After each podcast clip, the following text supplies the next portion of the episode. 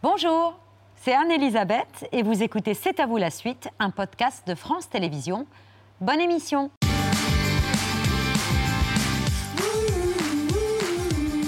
C'est à vous en direct jusqu'à 20h55 avec Mohamed, Pierre, Patrick et une romancière, dramaturge, dont le, dont, dont le 15e ouvrage a été encensé par la critique et par Gérard Depardieu. Le gosse de Véronique Olmier, elle était là il y a 15 jours. Mais j'ai vu. cette C'est pas un petit mois. Non. C'est presque l'histoire que vous avez failli vivre. Non, mais attends, ça, elle raconte une histoire. Oui. Les livres que j'ai ouverts par inadvertance Hmm. racontent un vécu qu'ils ont un peu négligé. Là, c'est quelque chose. Pourquoi? Parce qu'il y a un enfant qui est né pendant la il a 7 ans. Il est né après la Première Guerre mondiale dans des quartiers pauvres de la Bastille, à Paris. Grandir entouré de la mort de sa mère et de sa grand-mère, apprendre et découvrir sont les moteurs de toute sa vie. Mais le monde bascule où sa mère disparaît un jour. Il devient pupille de l'État. Moi, j'étais pas pupille, ils n'avaient pas disparu, mais j'avais des visiteuses qui venaient de la- l'assistance publique pour voir si on était bien traités. À ses côtés ce soir, une actrice solaire, sensible, juste, qui ne cesse d'impressionner ses pairs. César du meilleur espoir en 2010, prix d'interprétation féminine au dernier festival d'Angoulême, mais aussi euh, impressionné, elle impressionne celui qui partage sa vie. J'avais écrit la chanson il y a 4-5 ans comme ça, et elle n'allait pas sur les 10 d'avant. Et donc, euh, je lui ai fait écouter, et je lui ai proposé. Elle m'a dit, oh, je sais pas trop, parce que comment... J'aime pas trop ça, moi, c'est- c'est des trucs de chanteur, euh, fou un peu. quoi. Je crois qu'elle est surtout timide, en fait. Je crois que c'était un peu sa timidité. Et donc, euh, je lui ai quand même je- j'ai un peu fait la cour. Je lui ai dit, euh, comment t'es la personne au monde avec qui je préférerais chanter? Et c'est vrai, c'est vrai, c'est vrai. Et euh, j'avais réfléchi un peu avant. On a fait un petit essai à la maison. Et puis Elle était en pyjama, c'est ça que j'aime bien, moi. Comme... Ouais, elle était en pyjama, mais elle est plus chic en pyjama que moi en costume trois pièces. Elle est très élégante toujours. Non, non, c'était bien. Et puis c'est le, le résultat est joli. Véronique Olmy, Mélanie Pierry, bonsoir à toutes les deux. Ravie de vous accueillir ce soir, alors que vos actualités respectives ont en commun d'évoquer chacune à leur façon la situation de ces enfants placés. L'histoire de Joseph, pupille de la nation dans la France de l'entre-deux-guerres, dans Le Gosse, votre 15e roman, Véronique Olmy, l'histoire de Simon. 6 ans, qui vous appelle maman depuis que l'assistance sociale l'a placé dans votre foyer. C'est l'histoire de ce film, La vraie famille. On en parle longuement. Véronique, vous aviez vu Gérard Depardieu lire avec autant de passion la quatrième de couverture En de- fait, du gosse euh, ma télévision n'était pas allumée.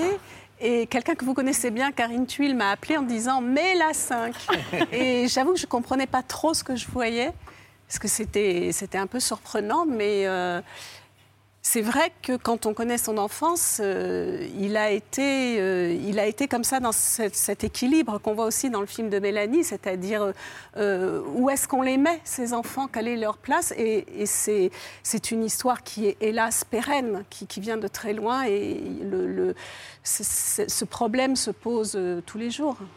Euh, on entendait le, compliment de Raphaël qui parlait de votre collaboration tous les deux lorsqu'il vous a fait chanter sur euh, l'un de ses albums.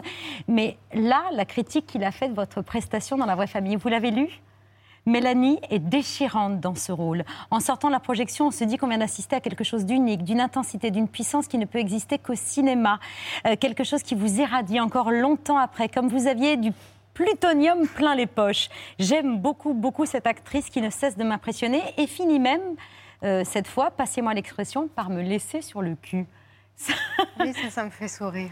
ça vous fait, c'est un joli compliment, non? Ah, c'est joli, ouais. Vous êtes formidable dans ce film, euh, Mélanie. Vous nous avez aussi laissé sur le cul, pardonnez-nous cette expression. Mais c'est un compliment qui vous va, qui vous convient? Bah, je sais pas, mais en tout cas, ça me plaît de savoir que ça puisse euh, autant émouvoir. On en parle longuement, mais tout de suite, c'est l'œil de Pierre.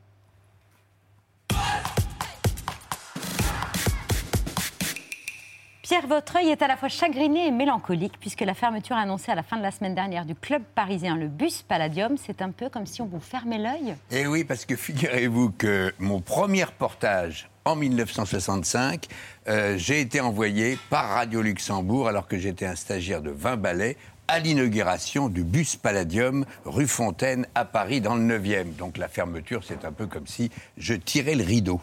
Euh, J'avais tout juste 20 ans, donc ça n'était. Et c'est pas un petit sujet parisien, c'est pas un truc, je pense, de vieux boomer que je vous raconte ce soir, car ce lieu, euh, au cœur de Pigalle, à la fois euh, rock, pop, salle de concert, resto et boîte de nuit, a été un haut lieu des années 60-70, qu'on soit parisien ou simplement de passage. Tellement de gens et de vedettes euh, y ont chanté ou, ou bu un coup que le bus a été immortalisé dans quelques chansons.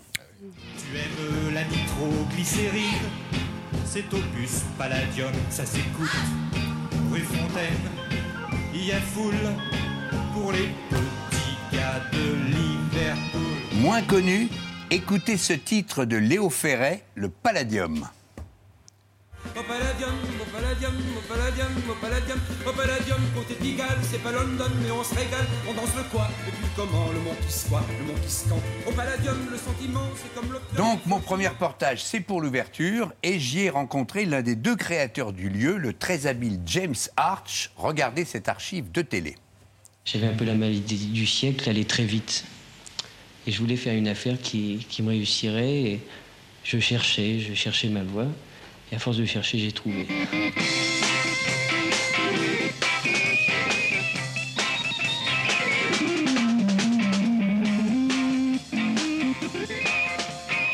Je donnerai le meilleur de moi-même. J'ai beaucoup de volonté pour réussir.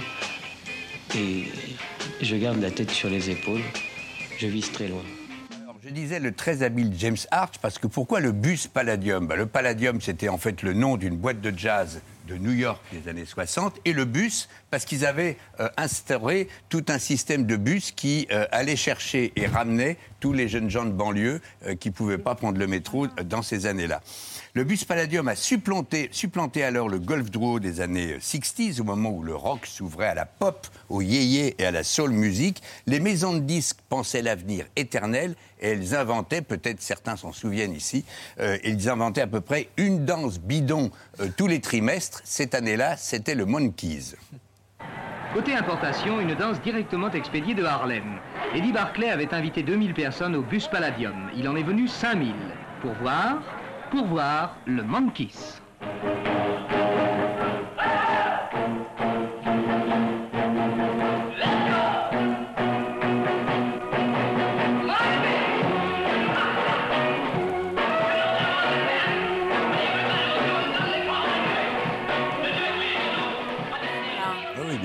Bien sûr. Qu'on n'est pas trop loin de Yéyé, vous avez raison.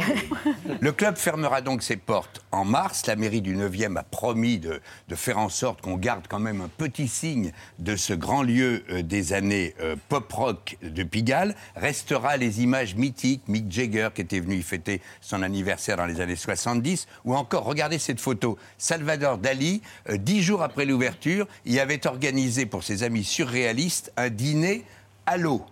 Euh, il paraît que c'était très, très, très euh, euh, gonflé à l'époque. Puis il y a eu des concours de, de rock du bus d'acier. Il y a eu plein de jeunes gens qui ont démarré. Raphaël aurait pu démarrer là si le bus avait encore été à ce point vivant dans les années 2000. Mais regardez le jeune Alain Bachung. Elle est très belle, cette photo aussi. Un de ses premiers concerts. De quoi laisser un peu songeur notre ami André Manoukian qui aime tant la musique et aussi la nuit. Le bus Palladium, c'était la seule boîte où on pouvait écouter des trucs écoutables, c'est-à-dire la bonne soul, c'est-à-dire euh, euh, de la funk, c'est-à-dire euh, cette musique des années 70 qu'on aimait autant. Les meilleurs souvenirs que j'ai, moi, au bus Palladium, bah, c'est en sortant de studio à 2 du mat, on allait se rafraîchir les oreilles là-bas. C'est-à-dire qu'on avait fait du son toute la journée et on avait encore la force d'aller voir le DJ en disant « Mais c'est quoi que tu viens de passer, man? Qu'est-ce qui va remplacer le bus Palladium? À part des fêtes chez Pierre Lescure, je vois pas. » Oui, mais maintenant, je suis comme le Bus Palladium, je suis trop vieux, je vais fermer. Et à propos de mythe, euh, le groupe Téléphone a enregistré au Bus Palladium son premier 45 tours, l'éternel Yadjafon. Parler dans l'ichiaphone. C'est génial. T'as pas besoin de sonner. Demande à l'interphone. Et voilà, le Bus Palladium, c'est fini. Oh, vous êtes allé danser au bus Palladium? Ouais, j'y ai été plusieurs fois. J'ai des copains qui ont chanté. Mais ils vont en faire quoi, du Ça va devenir un hôtel. Hmm. Voilà, Oui, c'est fini, quoi. c'est vraiment fini. Voilà, c'est une page qui se tourne. Alors qu'on manque de bus et on manque pas trop d'hôtels. Mais c'est génial cette idée d'aller récupérer les jeunes. ça, euh, manque. C'est formidable. Manque. Bien sûr. Parce que ça, c'est un vrai problème. Quand on parle beaucoup de mobilité, c'est vrai que accéder aux lieux euh, parisiens et que ce soit accessible à tous, c'est une vraie question. Voilà, c'était une belle réponse qu'offrait le bus Palladium à, à cette Exactement, James problématique. Arch. C'est l'heure du bus qu'il ne fallait pas rater hier à la télévision.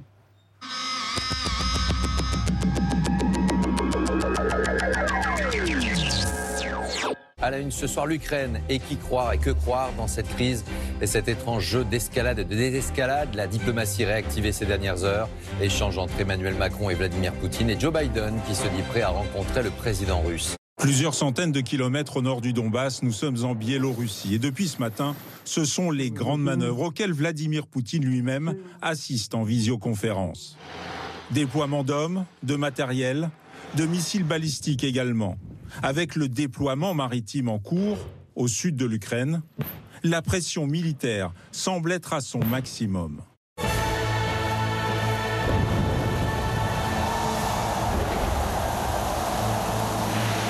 Sur cette position, l'armée ukrainienne est aux aguets.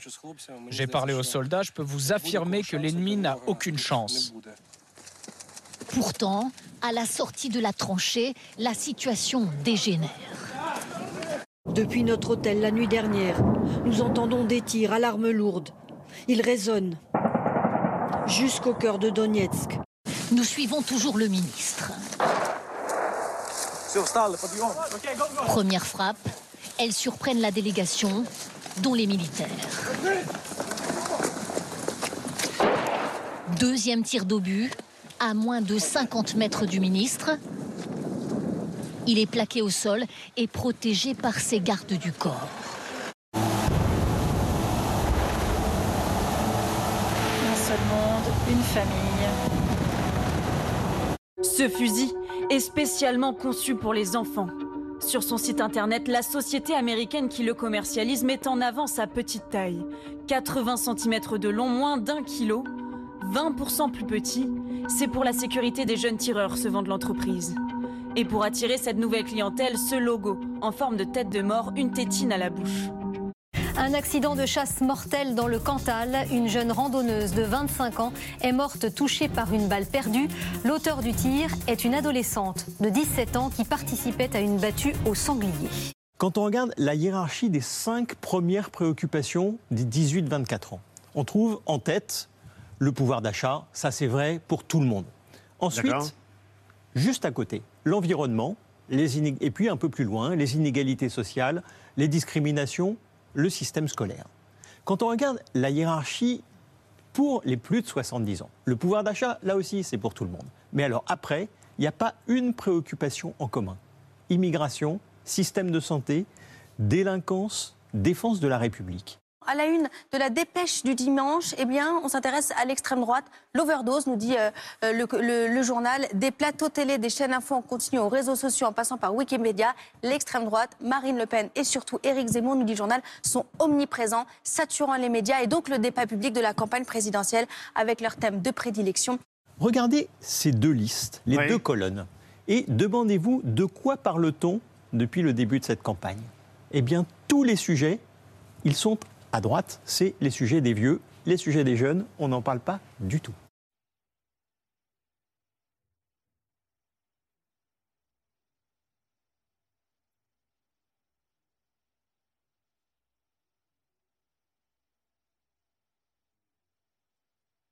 Vous n'avez que 47% des jeunes qui disent aujourd'hui je suis sûr d'aller voter.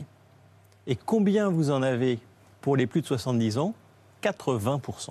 Et donc, 80% des cet plus de écart 70 ans. de 1 à 2 parmi les électeurs inscrits, il passe de 1 à 3 parmi les électeurs qui disent vouloir aller voter. Et donc, on comprend pourquoi on parle plutôt des sujets des uns que des sujets des autres. J'ai un salaire plutôt, euh, plutôt correct. euh, ouais, non, j'ai pas à me plaindre euh, quand même, hein, vraiment. Moi, le sentiment que j'ai aujourd'hui, c'est qu'avec le même salaire, on est obligé de faire des arbitrages qu'on n'avait pas à faire avant. Tout bête aussi sur, euh, les flancs caramel. Bah, avant, je prenais ceux-là à 2 euros. Là, je vais prendre ceux à 1,67. Concrètement, on vous offre 4000 euros net d'impôts tous les mois pendant 5 ans. J'espère que vous réalisez. Aujourd'hui, travailler, avoir un salaire qui permet juste de payer ses factures, euh, ouais, ok, super. Génial, c'est euh, perdre sa vie à la gagner, quoi. Le décès de Jean-Luc Brunel. L'ancien agent de mannequin a été retrouvé mort, pendu dans sa cellule de la prison de la santé. Euh, Ce proche du milliardaire américain décédé Jeffrey Epstein était mis en examen pour plusieurs viols sur mineurs. Seulement 12% des Français interrogés trouvent qu'il faut maintenir en l'état la Ve République et que nos institutions fonctionnent bien. Et 73%, trois quarts des, des sondés, estiment qu'il faut renforcer les pouvoirs, non pas du président, mais du Parlement. Stop à la présidentialisation. Au Canada, les forces de l'ordre restent mobilisées pour déloger les derniers camionneurs et manifestants qui participent à l'opération baptisée Convoi de la liberté. Une dispersion dans le calme dans les rues d'Ottawa bloquées depuis trois semaines maintenant par ses opposants aux mesures sanitaires. Pour prendre l'exemple de 2017, par exemple, si vous regardez le, second tour, si vous enlevez les personnes qui n'étaient pas inscrites sur les listes électorales, celles qui ont voté blanc, celles qui ont voté nul, celles qui ont voté pour Marine Le Pen et celles qui ont voté pour Emmanuel Macron, mais qui disent j'ai voté contre Marine Le Pen, mais il vous reste plus que celles qui ont voté pour le projet Macron, c'est 6% du corps électoral. Faut que ça parte en cacahuète.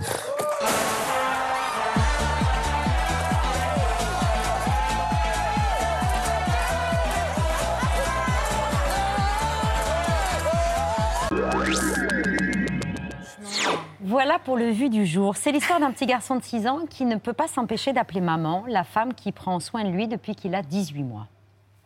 Tu sais, mon petit cœur, on a parlé avec Nabila et avec ton papa. Et on a décidé que ce serait bien que tu arrêtes de m'appeler maman. Pourquoi? Parce que ça fait beaucoup de mal à ton papa. Mais pourquoi?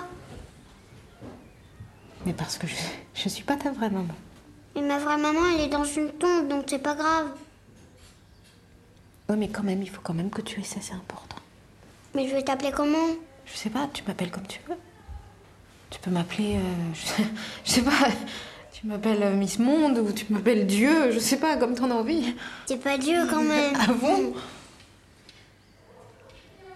Non, mais vraiment, sans, sans plaisanter, il va falloir que, il va falloir que tu fasses un effort. Je veux t'appeler maman. De toute façon, je vais le faire dans ma tête. Une mère de famille qui devient fusionnelle avec l'enfant qu'elle accueille au point de devenir parfois possessive et de se sentir seule contre tous. Je pense aussi que de replacer le bien-être de Simon au, au milieu de tout ça, au, au cœur de tout ça, c'était, euh, c'est important. Mais vous pouviez pas prendre cette décision toute seule. Mais sauf que vous n'avez pas été beaucoup là ces derniers temps. Enfin, c'est pas. Je peux pas vous laisser dire ça, non. Non, mais c'est comme ça. C'est pas grave. C'est des, c'est, c'est comme ça. Et du coup, j'estime que je suis effectivement plus à même de savoir ce qui est le mieux pour lui, oui. Et l'éloigner de son père, vous avez jugé que c'était mieux pour lui? Oui. Enfin, je l'ai, pas- je l'ai pas éloigné de son père. Je l'ai juste emmené quelques jours euh, à la montagne. euh, je- dire tous les enfants ont envie de partir en vacances à la neige. Mélanie, vous vous êtes totalement identifiée à ce personnage, à la situation à laquelle elle doit faire face. On lui demande d'accueillir un enfant, c'est son métier, de lui offrir un cadre solide, chaleureux, de l'aimer, mais pas de l'aimer trop. C'est ce qui semble quasiment impossible. C'est ce qui lui semble impossible. Non, mais la mission, elle la comprend et elle la respecte. Euh, et le contrat, on sait bien qu'à un moment, il y aura une fin. Et ce qu'on souhaite à cet enfant, c'est qu'il retrouve son père. Mais simplement, c'est que tout d'un coup, quand euh, cette rupture approche et, euh, et que tout d'un coup, euh, oui, le, le- le- le moment de devoir lui dire au revoir, parce que c'est quoi C'est vraiment la chronique d'un départ annoncé. On le sait Une bien que cet enfant va devoir partir. Et chaque histoire est singulière. Alors après, là, à ce moment-là, elle, elle va perdre un peu pied parce que l'attachement sentimental est tel que du coup, c'est, douloureux pour tout le monde. Tout le monde Mais, trinque, toute la famille trinque. Tout le monde trinque et à la fois, la famille, euh, finalement, elle va se remettre sur pied aussi. C'est, euh, ce qui était important, c'était l'expérience aussi. Cette, cette expérience, elle en valait la peine au final. C'est ça aussi que ça raconte. C'est que euh, c'est une famille au début, ça en sera une autre à la fin et, euh, et on gardera quelque chose qui nous est cher et qui est important pour chacun. C'est une histoire qui est inspirée de l'enfance du réalisateur. Fabien Gorjard, à l'âge de 10 ans, il a vu brutalement partir celui qui avait grandi avec lui comme un frère, qui tout d'un coup euh, quittait le foyer. Et il dit qu'il a été euh, longtemps et toujours hanté par cette déchirure. Ce film, c'est aussi l'histoire d'une déchirure pour l'enfant qui doit quitter le foyer, mais aussi pour toute la famille qui l'a accueilli et qui doit le laisser repartir. Bah, C'est tellement. ça prévient pas, en fait. Euh, C'est vrai que quand on se retrouve à éduquer un enfant pendant six ans, euh, qu'on tente euh, de, de lui donner le plus d'amour possible, qu'il devient un vrai membre à part entière de la famille, c'est vraiment une, une famille de cœur, c'est une fratrie. euh, qu'on suit, qu'on aime, euh, on voit qu'ils s'amusent, on voit qu'ils vivent ensemble ces fêtes d'anniversaire, c'est joyeux, c'est festif. Et tout d'un coup, il va falloir bien faire face à, la réalité, à la réalité qui les rattrape, comme s'ils vivaient sous cloche, comme ça, dans un rêve. Et à un moment, on soulève la cloche et on se dit aïe, ça va, tout le monde va, va, va trinquer. Bon, Mm. c'est le prix à payer de ça. Mais euh, Qu'est-ce que ça dit de la situation des enfants placés dans des familles d'accueil, Véro- Véronique Almy? Vous avez vu le, le film? Oui, j'ai vu le film et je trouve que l'extrait que vous avez passé euh, résume bien le film parce que c'est entre la tendresse, la déchirure et l'humour. Quand elle lui dit bah, Appelle-moi Dieu. Et, et cette famille est comme ça, elle a beaucoup d'humour et c'est et c'est aussi comme ça qu'ils s'en sortent et c'est comme ça qu'ils l'ont élevé. Euh, ce que ça dit, c'est que de toute façon, moi je crois qu'un enfant euh, euh, qui est orphelin de père ou de mère, qui est abandonné, qui, a, il a un vide, il a un vide au départ et ça, rien ne peut le combler. Donc c'est vrai que l'attente est encore plus forte, la demande est encore plus forte parce que c'est un tel gouffre. Mais en même temps, c'est vrai que c'est une histoire qui est, qui est solaire aussi. Elle est, elle est déchirante, mais par exemple, elle l'emmène à la messe le dimanche alors qu'elle n'est pas, elle est pas croyante. Croyante, mais le c'est père tellement beau parce que euh, il est toujours, euh, c'est jamais tu qu'il est, différent. C'est toujours avoué, il ne peut pas faire de l'acrobranche. Et c'est vrai que euh, c'est un exemple, moi je trouve, de, de famille euh, d'accueil réussie. C'est- C'est l'exemple de, euh, bah, oui, il y a une déchirure parce que c'est réussi. Oui. Véronique Olmy, le gosse, votre gosse, dont euh, le parcours euh, ressemble à, à celui de tous ces enfants abandonnés ou orphelins qui étaient placés dans des familles nourricières, mises en dépôt, euh, comme on disait alors, des enfants orphelins qui faisaient office de main-d'œuvre gratuite jusque dans la France des années 50-60. Regardez. Pourquoi vous avez recueilli des enfants de l'assistance publique? Ma foi, pour le faire, et qu'est-ce que vous voulez pour le faire? Pour le vivre un petit peu. Parce qu'à ce moment-là, d'abord, il y en avait beaucoup, beaucoup, beaucoup, puis alors on les prenait dans l'espoir de les garder comme domestiques. À 13 ans, on les gardait comme domestiques. Ah bon, à ce moment-là, c'était plutôt le... Ah, le- c'était plus facile qu'aujourd'hui, hein. On avait le droit de les faire travailler. Ah, à 13 ans, on les gageait, on les payait. À 13 ans, ils étaient gagés, on les payait. Comme domestiques, quoi. Et tout Oui. ça remonte à une histoire. euh, c'est une À histoire 13 ans, ils 19e. embauchaient souvent chez les, les familles Ouais. d'accueil, puisque à 13 ans, c'était l'âge légal pour qu'ils travaillent. Et souvent, ben, alors avant, ils travaillaient gratuitement, puis après, ils étaient embauchés. quoi. Et ça remonte à- au début du 19e siècle. On C'est dans les- les sauver pour les envoyer à la campagne, hein, ces enfants. En fait, euh, mais déjà, Saint-Vincent-de-Paul les envoyait à la campagne. Et puis, en fait, à partir des années 1830-1840, l'État a plein de bonnes intentions et se dit, ben, maintenant, c'est nous qui allons nous occuper d'eux. Et puis, euh, en fait, ça, ça va dériver très vite parce qu'avec cette, euh, cette volonté de dire, on va s'en occuper, donc on va, les, on, on va les retirer des prisons dans lesquelles ils sont tous mélangés avec les, les adultes dans des conditions terribles, sur la paille ou euh, voilà, des conditions d'hygiène et de violence absolument terrifiantes. Donc, on crée la prison de la Petite Roquette, où ils vont être seuls dans chaque cellule. Et puis, on se dit, pour qu'ils réfléchissent bien à leur faute, la faute, ça pouvait être euh, euh, le vagabondage qui était puni, euh, le, maraudage, l'outrage à agent, enfin bon. C'était, de toute façon, c'était des enfants qui dérangeaient l'ordre social. Donc, il fallait les, d'une part, que les mères n'avortent pas. Donc, on les, on les, on les incite à, garder l'enfant et à l'abandonner. Donc, il y a des maternités créées spécialement pour ça. Et ensuite, on dit on va s'en occuper. Et en fait, quand on prend ces enfants, on dit on va les mettre euh, soit en famille nourricière. Alors, ils, peuvent tra- ils- on peut les faire travailler gratuitement. Il y a obligation qu'ils aillent à l'école, ce qui est, ce qui est pas mal, un peu le, matin. Après, quand on entend les témoignages, euh, il y a des fois où ça se passe bien, mais là, de- vraiment à cette époque, euh, dans la plupart des cas, c'est de l'esclavagisme. Les Mm. enfants sont, sont attachés au pied de la table, dorment dans la niche. Enfin, c'est. Terrifiant, les filles, n'en parlons pas, euh, puisqu'il y a en plus les agressions sexuelles, les grossesses dont elles sont responsables. Mais ce qui est intéressant, moi, ce qui m'a intéressé, c'est que de dérouler la pelote de quelque chose qui, au départ, se dit on va protéger l'enfant. Oui, ça partait d'une utopie. Voilà. Comme et dans ces années-là, il s'est bâti en même temps des dizaines de colonies pénitentiaires agricoles, toujours, toujours la, cette idée que c'est la terre, oui, c'est la terre qui va les sauver. Et puis, euh, petit à petit, on s'est rendu compte que c'était des bagnes. Mais euh, ce qui est intéressant, c'est de voir que quand il manque de l'argent, quand on ne met pas de l'argent, par exemple, tout simplement quand Maîtresse se, se- construit, ouvre en 1839, c'est la première école d'éducateurs en France. Il faudra attendre ensuite 100 ans, 1951 exactement, pour qu'on crée des écoles d'éducateurs. Et donc au départ, Maîtresse était une utopie, ça se passait très très bien. Quand le, le fondateur est mort, euh, il y avait, au départ, il y avait des actionnaires, c'était quelque chose de privé, il y avait beaucoup d'argent. Quand il est mort, on s'est dit on va seulement faire du fric.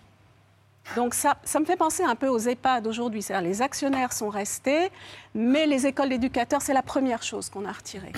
Et dans l'entre-deux-guerres en France, il restait une- encore une dizaine de colonies euh, pénitentiaires euh, agricoles. Et dans l'une d'elles, c'est là que Jean Genet euh, a été euh, orphelin, a été envoyé dès l'âge de. Il n'avait pas un an, je crois, hein, sept mois. hein. Sept mois, c'est quand sa maman l'a abandonné. Abandonné. Oui. Donc il a, il a été placé euh, dans le Morvan, dans une famille euh, nourricière où, où il a été très très aimé. Mais Très ensuite, aimé. il a été envoyé dans Et sa maman nourricière est morte quand il avait 12 ans, donc il a, il a Ah, quand il a même manqué- eu, il a eu de l'amour Il a eu l'amour de années. cette femme, mais euh, après Jean Genet, il avait une façon aussi de, de dire sa peine qui était, euh, on aurait pu dire ingrate par rapport à sa mère, mais c'est adoptive, mais c'était une façon de, de dire sa douleur aussi. Mélanie, vous avez arrêté vos études relativement tôt, vous vous l'êtes beaucoup reproché, mais vous vous êtes bien rattrapée, en tout cas sur le plan de la littérature. Vous êtes une, une lectrice euh, passionnée, beaucoup. Je ne suis pas passionnée, mais j'essaie j'essaye de rattraper un peu mon retard. Ah non, mais vous il, est, bien. il est colossal. hein. Oui, mais vous Mais essayez ça de le prend du temps, rattraper. mais oui, je tente, oui. C'est le cinéma qui vous a, qui vous a attrapé et qui vous a fait quitter les, les études? Ça a commencé oui, tôt, 13 ça a commencé tôt. Bah et puis oui. je crois que je me donnais du mal, mais j'étais pas une très bonne élève. Euh, et puis j'ai été rattrapée comme ça euh, par, euh, par l'envie de faire du cinéma et de me dire que c'était un monde qui me fascinait et que s'il était possible que je puisse appartenir à ce monde-là, c'était merveilleux, quoi. Et ce que je ne savais pas, c'est que si vos genoux avaient mieux tenu, vous auriez peut-être continué, non pas dans le Oh, cinéma, je crois que j'avais pas une grande carrière. mais dans la gymnastique rythmique. Ouais, mais c'est- ça, ça, c'est- finalement, c'est pas si mal que, que- Parce que je crois que j'avais un, un modeste destin qui pouvait m'attendre en tant que gymnaste. Hein, J'y crois pas fort. En revanche, c'est vrai que sur le plan du cinéma, après les castings et tous les premiers rôles, on arrive à, par exemple à ce mois de, juin, de, de février 2010, où vous obtenez le César du meilleur espoir féminin pour le film de Philippe Godot, Un dernier pour la route. Elle est très jolie et calme, votre réaction. Apparemment. Le César du meilleur espoir féminin est attribué à Mélanie Thierry.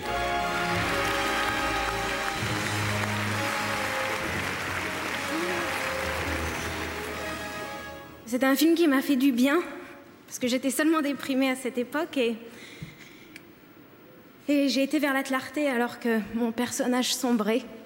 Alors j'ai appris avec ce film que les personnages n'étaient pas que source de déstabilisation, mais aussi un vrai pouvoir de, guérison. Je voudrais remercier ma famille, mes amis, mes parents et, et Raphaël, qui ne cesse de me tirer vers le haut et de me protéger. Merci. Il était mignon, C'est Raphaël. horrible parce que dis donc, vous mettez très très fort parce que même en me bouchant les oreilles, je sens Ah bah les aigus. Pourquoi vous bouchez les ah, C'est oreilles épouvantable. Hein Ah, je supporte pas. non, mais ça m'est ça m'est trop pénible. pour Je sais pas, j'aime, je veux pas me voir, je veux pas m'entendre. Bah, Nous, on aime bien. J'aime pas voir. ça du tout. Ça, Vous me, avez- ça me déstabilise. Vous regardez jamais les films dans lesquels vous... Non, là c'est différent. Les Ah. films, avec le temps, j'arrive mieux à les regarder, mais je regarde, je vois, j'arrive à voir un film, j'arrive à voir un personnage. Mais là, je me, je, Là, c'est trop Mélanie moi, alors ça Comme me... je suis à fond sur les questions euh, essentielles, euh, chacun sa nature. Vous, vous, êtes, vous excellez visiblement dans les rôles complexes et intenses, mais vous avez un problème avec l'eau. Et racontez-nous cette histoire que, que j'ai lue quelque part, pour le, pour- quand vous avez tourné avec Terry Gilliam, vous deviez tourner dans l'eau Ah, j'en ai bavé. et vous en avez bavé parce que Oh, l'eau était à Dieu. 10 degrés. On vous a rajouté du lait. Pourquoi on a rajouté du lait? Parce que pour, un effet à la lumière, oui, c'était plus beau que ce soit un peu trouble. Donc, euh, Car Mélanie a un problème de- avec l'eau, donc non J'ai seulement peur elle de ne veut mettre la pas tête sous s'entendre, l'eau. mais elle ne peut pas mettre non plus la Mais tête sous l'eau. je suis bourrée de. de- de- de- Mais, de- mais vous nagez Hein beaucoup dans la vraie famille. Bah oui. Oui, il y a beaucoup de scènes à la piscine. Ah oui, mais je mets pas la tête sous l'eau. Mais quand vous arrivez avec le Ah, toboggan, je mets pas la tête sous l'eau, je Ah, me vous êtes très forte, alors. voit pas. La vraie famille, c'est dans les salles depuis le 16 février dernier. Un mot, c'est et c'est superbe. c'est super. Oui, mais Mélanie, je ne sais pas si vous le savez, mais la vraie famille sort en- avec une actualité. C'est une conférence nationale des métiers du social. On manque de familles d'accueil, on manque d'assistantes sociales. Ah, oui. Et ça va être travaillé dans les prochains jours, ça va être étudié dans les prochains jours. Vous avez vécu ce rôle intensément. Est-ce que vous croyez que cet engagement a encore du futur? Mais déjà, il est beaucoup mieux formé, il est beaucoup plus cadré. Après, chaque histoire est tellement singulière que forcément, parfois, ça se passe très bien. Là, il a voulu nous donner à voir une famille qui se porte bien et, et où l'enfant est... Alors après, la- c'est autre chose, mais euh, après, il y a- toutes les histoires sont différentes et c'est difficile à cadrer parce que c'est toujours incadrable dès le moment que il y a autant il y a autant d'intime et autant d'émotions et d'attachements sentimentaux qui se mêlent à tout ça. Mais, euh, mais déjà, ça a progressé parce que, par exemple, à l'époque du metteur en scène, sa mère n'était ni formée, c'était même pas rémunéré, en fait. Ils étaient juste défrayés, euh, il n'y avait pas de statut. Euh, mais après, aujourd'hui, il se pose ce problème, effectivement, que les familles d'accueil sont vieillissantes, qu'elles approchent la retraite et qu'on va manquer cruellement Parce de... que, pardon, mais je pense que c'est ce qui est en, train de faire Adrien Taquet. Il faut ouvrir les familles d'accueil aux, aux couples qui ne sont pas forcément hétérosexuels, qui ne sont pas forcément mariés. qui- Voilà. Et donc, je pense qu'il y aura, j'espère, un rajeunissement euh, des, des- des familles d'accueil. La vraie famille, c'est dans les salles depuis euh, la semaine dernière et c'est formidable. Et Le Gosse, signé Vé- Véronique Olmy, paru depuis le 26 janvier. Euh, on recommande ces, euh, ces deux actualités culturelles qui nous ont beaucoup plu. Merci à toutes les deux. Vous restez avec nous. On va vous parler d'une photo qui est entrée dans la légende et qui pourtant n'a jamais été publiée, celle de Jacques Chirac, qui serait apparu dans le plus simple appareil des jumelles en main sur le balcon du fort de Brégançon. Le fort de Brégançon, où si le président a été pris en photo, c'était au pire en short et en soquette. Plage non surveillée, peut-être. On devrait plutôt dire observée et même scrutée. L'artillerie des paparazzi est de sortie. Avec des zooms pareils, on peut quasiment voir un grain de beauté à 500 mètres. Quatrième jour de planque, mais pour l'instant pas de Jacques Chirac en vue depuis son arrivée. Il n'a pas reparu. Je suis à 7h jusqu'à 9h10 quand le soleil se, se couche. De l'aube au crépuscule, donc, ce photographe de l'agence Sigma ne quitte pas des yeux la résidence d'été de Jacques Chirac. C'est vrai qu'il y a les détours obligés quasi officiels. Jacques Chirac s'y est prêté une fois le week-end dernier en venant se mêler à la petite foule, mais d'autres en voulaient plus. Surprendre Jacques Chirac au naturel, dans la tenue estivale de Monsieur Tout-le-Monde, enfin presque. Ainsi apparaît le président en toute décontraction, pour le haut et jusqu'au Bermuda au moins. En bas, on est resté plus strict. Les paparazzis de la République, euh, c'est un ouvrage signé Renaud Revel. Bonsoir, bienvenue à la bonsoir. table de C'est à vous. C'est à paraître la semaine prochaine et vous racontez comment aucun président de la Ve République, du général de Gaulle à Emmanuel Macron, n'a échappé aux paparazzis, euh, des photos volées et donc des photos jamais publiées, comme celle de Jacques Chirac à Brégançon. On est sûr qu'elle a existé cette photo? Bien sûr, elle a été faite par un photographe qui s'appelle Stéphane Ruet, qui était au large de Brégançon. Il l'a pris un matin, alors que Chirac regardait à la jumelle le, yacht de Schumacher qui- qui mouillait aux alentours. Il était à poil, effectivement. Et cette photo, cette photo a été prise, elle existe à Paris Match. Et à Paris Match, on avait décidé de ne pas la publier parce que l'Élysée est intervenu. Il connaissait la photo elle-même, mais cette photo est bien dans un coffre à Paris Match depuis maintenant plus de 30 ans. Elle est dans un coffre-fort et elle ne sera jamais publiée. Jamais. Jamais celle est impubliable, comme beaucoup d'ailleurs. Ah oui Beaucoup de photos, oui, énormément de photos n'ont pas été publiées, notamment de Chirac. Sur Chirac, il y a beaucoup de choses. Euh, il y a de très belles photos de Chirac en 95. En larmes, juste après son Au sort de la victoire, Betty Narins en larmes dans son bureau. Il paraît que c'est la plus belle photo que Betty Narins ait faite de Chirac, la plus belle. Et il s'est opposé, lui, à sa publication. Claude Chirac s'est opposé sa fille. Parce qu'il a trouvé que cette photo le fragilisait. Il était à peine nommé, il était fragile. Il y a une autre photo de Chirac également, d'une poignée de main entre Jacques Chirac et Jean-Marie Le Pen, entre les deux tours de la présidentielle en 95. Et cette photo est absolument impubliable aussi. Ah, C'est Charles. Pasqua. Je l'ai Ah, vous chez l'avez moi. Oui, absolument. Ah, Elle a été l'ai. publiée. Elle a été publiée dans l'album Le Pen, euh, qui est un. Mais pas dans la presse française. Ah bah, Pas dans un magazine. euh, pas un magazine, dans mais un en livre. livre, dans un livre, Ah bon dans un livre qui a été publié par le Front National à l'occasion du 30e ou du 40e anniversaire du Front National, je me souviens plus, et je l'ai chez moi. J'ai la photo. chance. J'ai la. Non, mais je vous la montrerai si vous Je voulez. sais qu'à l'époque. Mais je l'ai cette photo. Parce qu'on l'avait proposé à Paris Match et Paris Match était. Oui, oui, oui. Et Charles Pasqua. Elle n'est pas parue dans la presse, mais le Front National l'avait récupérée pour faire à la gloire de Le Pen et pour montrer que Bon. qu'ils avaient, ils s'étaient bien serré la main. Et Il y a faut une dernière consulter photo. les archives de Patrick Cohen, mon Et cher. il y a une dernière photo là, que j'ai ici, qui est une photo assez terrible. C'est la dernière photo de Chirac qui a été prise euh, à la sortie des Invalides de l'hôpital. Il est sur une civière, il est amené chez euh, François Pinault. Il, euh, il y vivra ses derniers jours. Et la photo est, terrible parce qu'elle est, est à la fois belle mais glaçante. Et cette photo était proposée à Paris Match à l'époque. Et euh, la presse française, toute la presse n'a pas souhaité la publier. Ils ont bien fait parce que c'était à la fois délicat, compliqué, indécent même. Et cette photo très clinique n'a jamais, jamais, jamais vu le jour. Alors, on parle longuement de ces paparazzis de la République. Permettez-moi de vous présenter, euh, mesdames, euh, monsieur, euh, Émile Cauchy, chef du restaurant Le Comité dans le 19e à Paris. Merci, euh, chef, de votre De présence rien. ce soir. Est-ce que vous voulez bien nous expliquer ce que vous avez préparé euh, Alors, à ce nos soir, je vous ai ramené euh, du butternut que j'ai fait retirer au four euh, tout doucement, que j'ai confié avec un petit peu de beurre noisette et euh, une petite purée de butternut avec euh, une, feuille de, euh, une feuille croustillante, donc un petit biscuit, euh, ou euh, un cousin du gingembre, ça m'échappe, désolé. Et euh, j'ai râpé dessus de la noisette. Voilà. Ah, j'essaie de vous aider pour euh, l'air, mais en fait, non, je peux rien pour vous. euh. Excusez-moi, Émile. Alors, première des, de vos cibles, enfin plutôt des cibles des paparazzi que vous racontez, Charles de Gaulle, évidemment, qui avait une méfiance euh, absolue euh, et qui se tenait à distance de tous les photographes. Il y a deux photos euh, assez marquantes. Une première en 63 dans les jardins de l'Élysée. euh, C'est euh, Marc Francelet qui était euh, stagiaire à l'époque. Mais je voudrais qu'on on parle d'une beaucoup plus euh, euh, emblématique et beaucoup plus connue. C'est le retour de De Gaulle euh, de Baden-Baden. Photo euh, du journaliste Henri Bureau. euh, qui a croisé la route du général complètement par hasard. Par hasard. Et vraiment, cette photo est- mérite qu'on s'y arrête parce qu'elle est très souvent publiée, très souvent reprise. C'est un moment monde. clé de mai 68, évidemment. Tout à fait. Parce que Henri Bureau, qui est un grand reporter de guerre aussi, hein, qui est un type euh, qui a parcouru le monde et passe sur le périphérique parisien par hasard à moto. Et il aperçoit la- l'alouette qui est là et surtout les. On est à Vélizy, c'est ça? Euh, non, ici le Moulineau. Ah, ici les Moulineaux, sur les- Ah l'héliport. Absolument. Et autour de ça, il y a quelques déesses noires. Il s'arrête quand même, il est curieux. Il se met sur une petite butte et il prend cette photo-là. Et c'est comme ça que les Français apprendront que quand même que De Gaulle revient de Baden-Baden. Ou la France m'a su. Sans cette photo, peut-être on n'aurait jamais su que De Gaulle s'était rendu en Allemagne en pleine crise de, De mai 68. Absolument. Ah oui. Et cette photo marquait l'histoire. Elle a fait le tour du monde.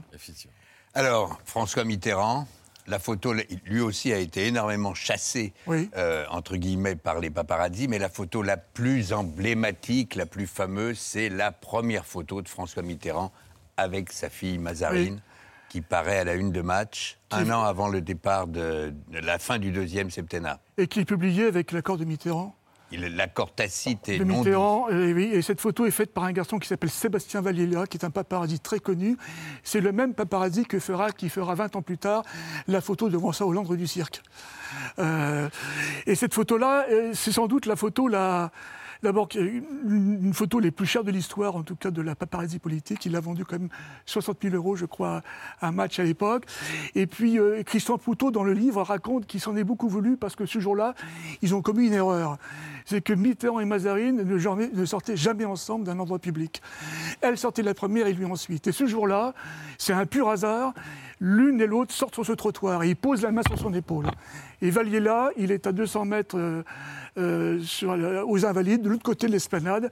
Il fait cette photo-là. Et cette photo, euh, il faudra deux mois de négociation entre à la fois Mitterrand d'un côté, euh, le photographe bien sûr, et Paris Match. Et c'est Roger Théron, patron de match, qui l'a négocié avec Mitterrand tête à tête. Et en fait, la décision de Mitterrand, c'est de, de considérer qu'un un an avant le- la fin du septennat, c'est aussi la mettre dans l'espace public. Oui, en plus, elle en souffre beaucoup à l'époque, parce que d'abord, elle s'en cache plus. À ses copains au lycée, elle dit qu'effectivement que son père est président de la République. Donc tout Paris le sait, et ceux qui le savent le plus, étrangement, c'est les photographes. Parce que ça fait des années qu'ils ont pris cette photo-là. Il y a tas de photos de Mazarine qui ont été prises, hein. sauf que les photos, elles sont prises seules. Ils n'ont jamais pu prendre Mazarine et son père. Et son père. Et celle-ci est la première. Ce qui est fascinant, c'est que si un paparazzi peut prendre la photo d'un président, c'est que le président est à portée de tir Ah oui. d'un fusil, euh, d'une attaque, en fait. C'est Il y a une photo assez- formidable, il y a deux photos formidables qui ont été faites de Jacques Chirac et de, et de François Hollande à l'Élysée, à leur bureau. Dans leur bureau. Dans le bureau. Et on voit effectivement en ombre chinoise et Chirac et Mitterrand. Il se trouve qu'on a réalisé en marge de ce livre un documentaire euh, qui sera diffusé sur Planète au mois d'avril. Et on a demandé au Pascal Rostin, qui avait fait les deux premières photos, voilà, c'est celle de, celle de Hollande, ça, de refaire la même chose avec Macron. Et on est allé une nuit, donc, euh, non pas euh, sur le toit euh, euh, du Grand Palais, où, où il pensait que c'était là où se faisait la photo. Et Sarkozy, qui le savait, dit à Rostin un jour Mon coco, je sais d'où d'où tu fais ces photos, moi je vais fermer le toit, je vais mettre des mecs là-haut, tu ne feras jamais cette photo. Et Rostin avait dit C'est pas sympa parce que je peux plus la faire. En vérité, on a refait la même chose, on l'a filmé, on est allé donc sur les Champs-Élysées, c'est au pas du, petit- du- du Grand Palais, il y a un commissariat à 50 mètres, il a posé son trépied quand même. le- trois heures durant la nuit, avec un 800 mm. C'est un, c'est un téléobjectif qui mesure 1m20 comme ça. Et on y a passé une partie de la nuit. Euh, les flics sont venus le contrôler à plusieurs reprises. Il a prétexté qu'il faisait un reportage sur Paris la nuit. Et il a filmé, et on a filmé, c'était le, soir de la mort de Belmondo, le bureau de Macron. Macron n'était pas là, mais on a le bureau, vous y êtes dans le bureau. Vous y êtes, et ça pose un problème d'ailleurs. Bah ça pose la- sécurité. la sécurité du chef de l'État. Et puis, euh, et, puis, et puis, je me souviens que Christian Poutot me disait, dans le bouquin, il le raconte, en 81, Mitterrand lui dit écoutez, vous êtes chargé de la protection de Mazarine. Je vous demande d'aller à la Maison-Blanche pour vérifier, effectivement, si on est vraiment au niveau. Il avait été à la Maison-Blanche et il raconte dans le livre que les services de la Maison-Blanche, il a dit, vous êtes fous, euh, euh, c'est un, château de carton-pâte, votre Élysée. Euh, nous, la Maison-Blanche, c'est un bunker. Et vous prenez d'énormes risques avec, avec vos présidents. Et depuis, depuis 40 ans, rien n'a changé. C'est-à-dire que et Mitterrand, et Chirac, et Hollande, sont, et, Hollande et Macron sont parfaitement, euh, parfaitement accessibles. Mm. Et ça pose un vrai problème encore aujourd'hui. Emmanuel Macron, aucune photo volée de lui. Aucune. C'est le seul président de la Ve République, aucune photo volée. Aucune, aucune, aucune. C'est sans doute le président le plus photographié de la Ve République. On avait fait un décompte, j'ai regardé un peu ça, en 2018, sur, le- seul fond image de Getty, Getty Images, il y a 38 000 photos de Macron qui ont été faites en 2018. Donc il a été extrêmement photographié, mais aucune photo volée. Pourquoi? Pour une raison simple, c'est que Macron, assez intelligemment, avait compris euh, le, poids de l'image et le danger. Il avait en mémoire les photos de Hollande, la rue du Cirque. Et en 2016, il décide de passer un pacte, il faut l'appeler comme ça, avec les paparazzi. Euh, il a euh, préempté ce marché et Sébastien Valélia, toujours le même, est le photographe qui a fait non seulement la campagne de Macron à ses côtés, mais tout son quinquennat. C'est le seul président qui s'est adjugé et qui est devenu très proche, parce que Valélia m'a raconté dans le, dans le livre, il est devenu copain de la famille Macron, il y passe les vacances tant de temps avec eux, il a vraiment été adopté par le clan Macron, et il a fait toute la campagne de- d'Emmanuel Macron et, et son quinquennat. Les paparazzis de la République, les coulisses des photos qui ont marqué l'histoire de nos présidents, c'est la nouvelle enquête de Renaud Revel. Merci d'être venu nous en parler ce soir. Et ça apparaît chez First Edition le 3 mars prochain. C'est tout de suite l'heure de la story média de Mohamed Bouafsi.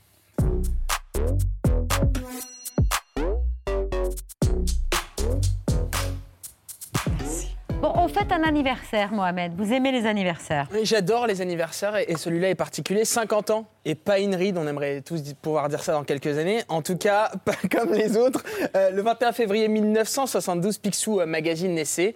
Depuis 50 ans, le magazine des grands enfants, c'est ça.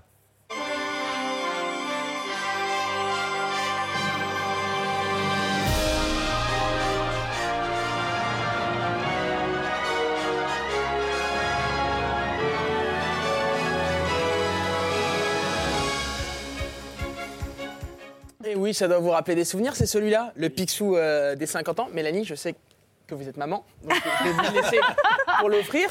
En tout cas, en tout cas, bon, en tout cas, ils doivent être euh, jeunes et donc ils doivent Oui, être ils sont plus sur, euh, sur le Japon. Bon, je vais, Ah, passer, je ah vais, je vais ouais, aller chercher un, je vais aller chercher un One Piece à la rédaction et, et je reviens. Un, un Picsou apprécié euh, des jeunes adolescents parce qu'il était le grand frère du journal de Mickey, un magazine qui a connu euh, des évolutions avec le temps. En 1980, Zaza, la cousine de Picsou, fait son arrivée euh, pour féminiser l'actualité des enfants, comme quoi Picsou était en avance. Au début des années 90, Picsou euh, Magazine connaît euh, même la polémique.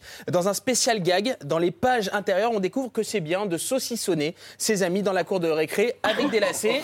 Une idée, attention, validée par qui? Une idée validée par Le professeur Choron. Voilà, lui-même, le créateur d'Arakiri et de Charlie Hebdo, et créateur conseils. aussi de Gros Dada. Euh, Gros Dada, un, un magazine qui n'a pas duré longtemps, 13 magazines de, de Gros Dada. Le euh, fondateur d'Arakiri disait Mais oui, il faut laisser ces enfants, ils ont de bonnes idées et ils ont plus d'humour que les adultes. Ça n'a pas duré longtemps. En tout cas, Philippe Manœuvre était l'un des premiers présentateurs euh, d'une émission de bande dessinée à la télévision. Il rend hommage à Karl Banks, Karl Barks, pardon, le célèbre créateur du canard.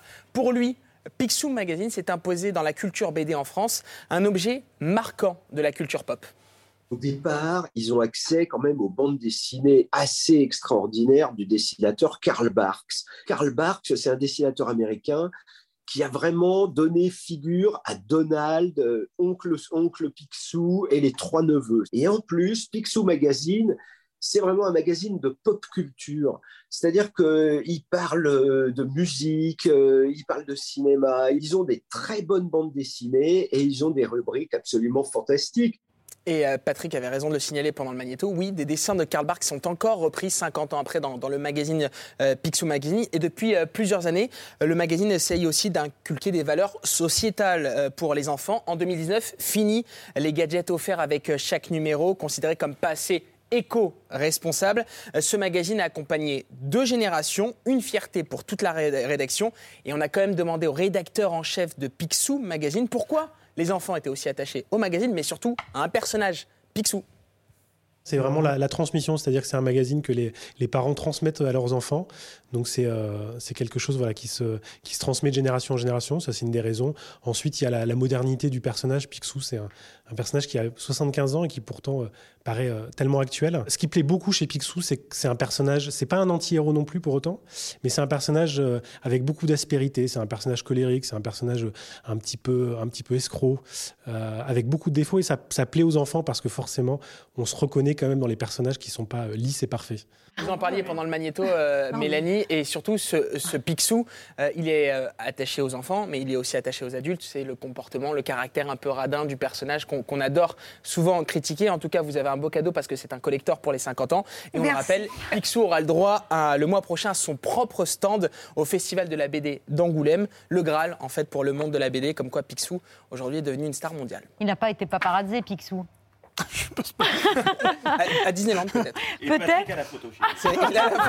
C'est ça qu'il faut retenir. Ah oui Ah, il a les premiers Picsou. euh, On est rassurés. Euh, C'est tout de suite euh, l'heure de conclure cette émission avec les actualités de Bertrand. Bah oui. non. Bah oui, mais qu'est-ce que tu veux que je te dise? Moi, je non, mais j'ai passé un week-end fabuleux. Samedi, il faisait un soleil d'en- d'enfer. Là, je suis censé faire la chronique, mais je, je vois qu'ils attendent là, mais j'ai encore la tête en week-end. hein. Ah oui, je sais, bah c'est pour ça. Bah oui, c'est toujours pareil. C'est. Ah oui, je sais. Bah non, il est lundi, quoi. C'est non, mais je me disais, du coup, peut-être Patrick ou Mohamed pourraient faire la chronique à ma place.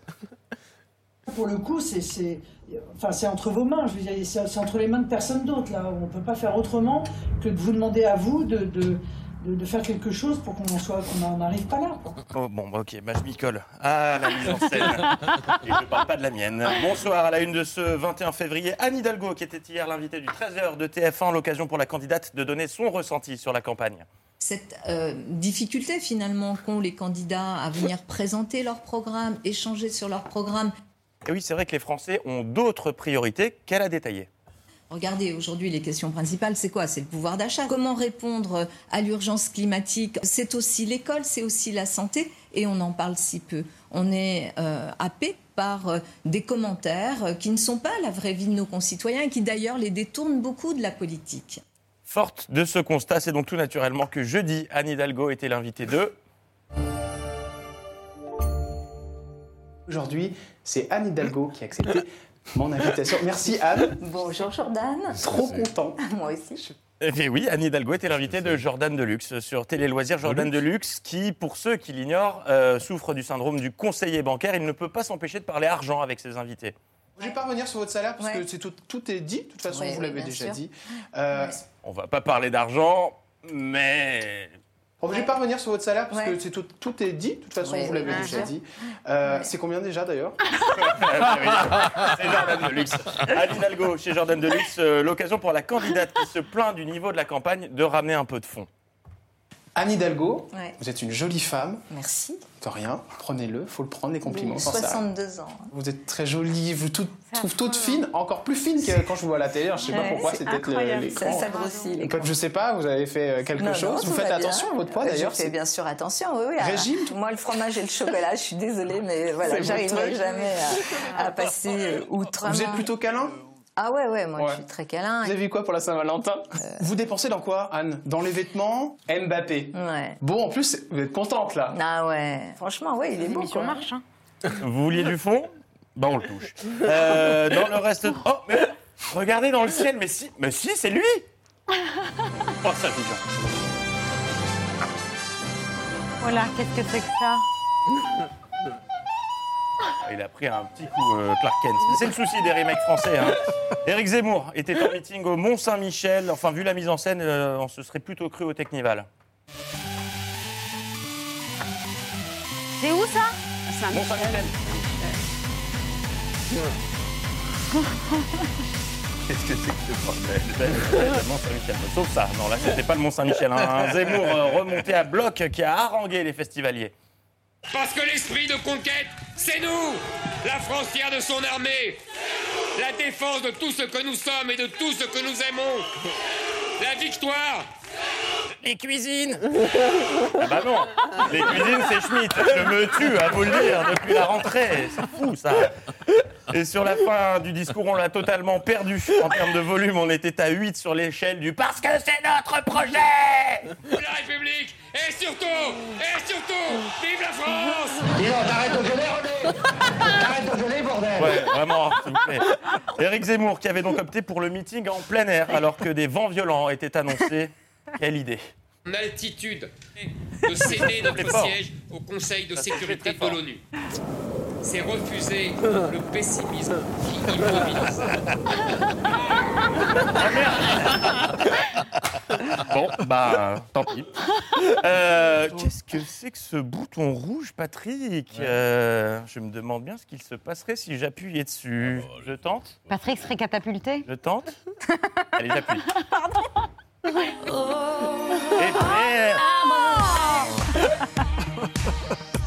Fallait pas. Je, je savais qu'il fallait pas appuyer sur ce bouton. Une fin de semaine chargée pour Valérie Pécresse, qui, comme Céline Dion à la grande époque, est en tournée. Le jeudi, elle était en Vendée, le lendemain au Canet. Je suis comme, euh, Bah, un attendez marin que je finisse mon lancement, si c'est Je possible. suis comme un marin. Elle part toute seule Il n'y a aussi, pas de souci, oui, j'ai touché aucun bouton. Le jeudi, elle était en Vendée et le lendemain au Canet. Et comme les chanteurs en tournée, Valérie Pécresse adapte son discours à son public. Le jeudi soir en Vendée. Je suis comme euh, un marin vendéen. Je suis comme un marin vendéen et moi je trace ma route. Et quand le vent est contraire, eh bien je continue et je ne dévie pas de mon cap. Elle sort du cadre. qui peut être un petit peu dangereux. Et le lendemain au Canet.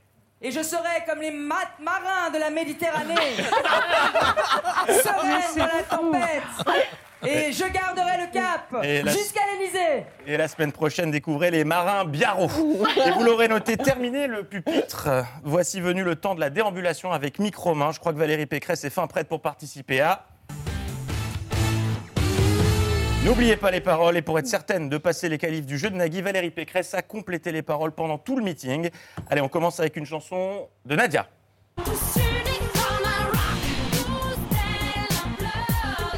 Solide comme un roc. C'est gagné. Allez, on enchaîne avec euh, Patrick Bruel. J'ai rencontré des tempêtes, des bourrasques. Et c'est en vrai. Et allez, attention, pour 100 000 euros, pour 100 000 euros, Florent Pagny. Puisqu'ici tout est négociable, mais vous n'aurez pas leur liberté de penser. Eh ben c'est gagné, Valérie est notre super championne qui revient demain. À part ça, comment ça va sur CNews Je sais pas ce qu'ils prennent, mais c'est de la bonne. Merci Laure. Si, quand même, l'OM a gagné, pardon. Allez, l'OM Non, parce qu'on dit. Oui Oui Vous montrez, on Oui désigne la lune et vous regardez le doigt. Oui Bon.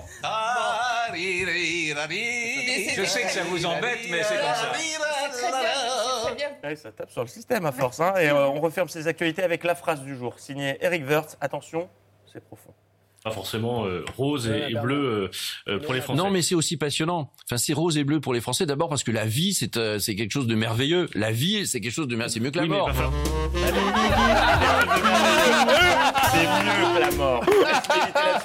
Une belle soirée. Oh, bravo Bertrand Chameroy, les actualités de Bertrand, merci. Bravo Bertrand, la vraie famille, c'est en salle depuis mercredi dernier. C'est recommandé par toute la rédaction de C'est à vous, ainsi que le gosse signé Véronique Olmy. Olmy, merci à toutes les deux d'avoir accepté notre invitation. Merci Renaud Revel. Les paparazzis de la République, c'est à paraître le 3 mars prochain et c'était en exclusivité ce soir sur le plateau de C'est à vous. Restez sur France 5, la série événement Normal People recommandée par Mohamed Bouafsi. Si vous voulez bien tous vous retourner vers Vince pour saluer nos téléspectateurs. Merci de nous avoir suivis. On se retrouve demain à 19h. On appuie sur le bouton pour Ah oui, je rends l'antenne. Attention, mais ça va peut-être déclencher Valérie Pécresse, non Non, non, non, non. Je rends l'antenne.